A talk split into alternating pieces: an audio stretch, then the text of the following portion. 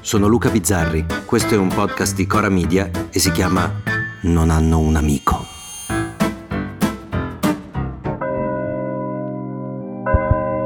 Ci hai fatto divertire, sognare, sorridere. Ci hai fatto disperare e battere i pugni. Ci hai tenuto compagnia.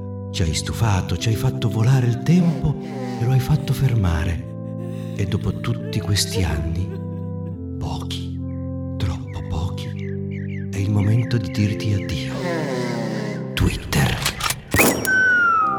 Il nostro dolore è forte perché nel regalarci una visione del mondo che nessun altro ci aveva regalato, nel farci conoscere Frances 88934557 che ci ha insegnato che Conte è una brava persona e sciacquati la bocca comunistello, nel farci conoscere Vongola 47 che fatti la quinta dose che poi ti viene la morte accidentale, ha nessuna correlazione, vero? E la bandierina italiana che zitto sinistro che se c'hai gli ospedali devi dire grazie al duce. Ecco, nel farci conoscere questa umanità ci hai fatto illudere di avere un qualche raziocinio. Hai nascosto la nostra mediocrità mostrandoci una marea di imbecilli che non vedevano l'ora di essere tirati in ballo, considerati, e bastava fare un tweet con scritto Esistono gli imbecilli e tutti sotto a sgomitare Io! Sta parlando di me! Sciacquati la bocca, vergogna! E tu pensavi Ah, ma allora non sono così scemo, c'è di peggio, ed eri sereno.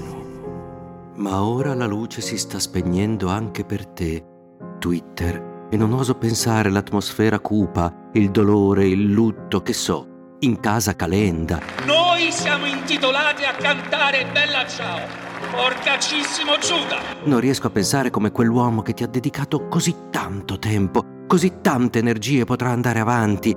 Sì, continuerà a regalarci perle culturali sugli altri social. Questo libro di Miguel Godor, appena uscito, Generazione 70, secondo me è un grandissimo libro. Ma le liti, i battibecchi, lo diceva anche la Mondaini, la gente vuole i battibecchi. Il pubblico da noi vuole i battibecchi. E una volta che non c'erano più Sandra e Raimondo, noi godevamo di Salvini e Calenda. Nei tweet di Salvini c'è un modo da cialtrone. Di Letta e Calenda. Caro Enrico Letta, la responsabilità della rottura sarà interamente tua. Di Meloni e Calenda. Calenda c'era sempre. Adesso va di moda la Meloni. Ma anche di Letta che litiga con Meloni, per non parlare poi della compagnia di giro, del circo e delle sue maschere. Che fine farà il Pope Meluzzi?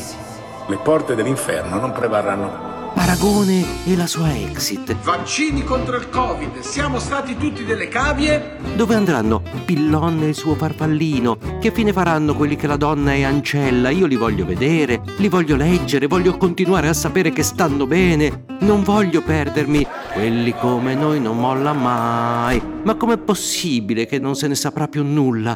E Salvini? Vabbè, ma lui era da mesi che ci snobbava, lui ora è di là, coi suoi bro, non ci considera più. Che squadra siamo, bro? Noi, noi di Twitter vivremo di ricordi. Una lacrima ci righerà il viso ripensando a Gigino e l'impeachment. Un sussulto quando da domani non saprò più cosa pensare. Starò con la Russia o con l'Ucraina? Il vaccino lo farò oppure no? Non so più nulla e tu non ci sarai più a indicarmi la strada.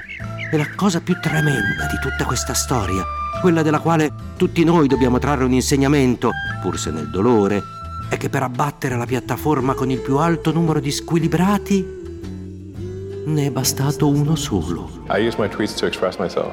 In questa meravigliosa metafora della vita, nella quale non sono i cattivi quelli di cui bisogna avere paura, ma gli idioti, è bastato il soffio di uno di loro per far crollare un sistema quasi perfetto che durava da anni. Ah, che insegnamento, che lezione! Ma il nostro non è un addio, picchiatelli miei. Ci ritroveremo e sarà con una lacrima e un pizzico di nostalgia che un giorno potrò di nuovo leggere.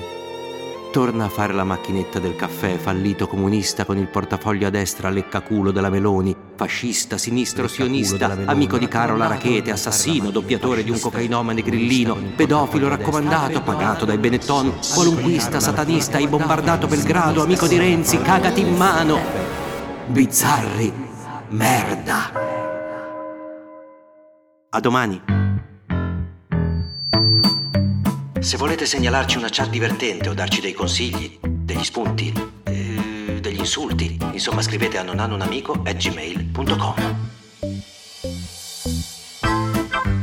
Non hanno un amico è un podcast di Cora Media scritto da Luca Bizzarri con Ugo Ripamonti. La cura editoriale è di Francesca Milano. La post-produzione e il sound design sono di Filippo Mainardi. La supervisione del suono e della musica è di Luca Micheli. Il producer è Alex Peperengo.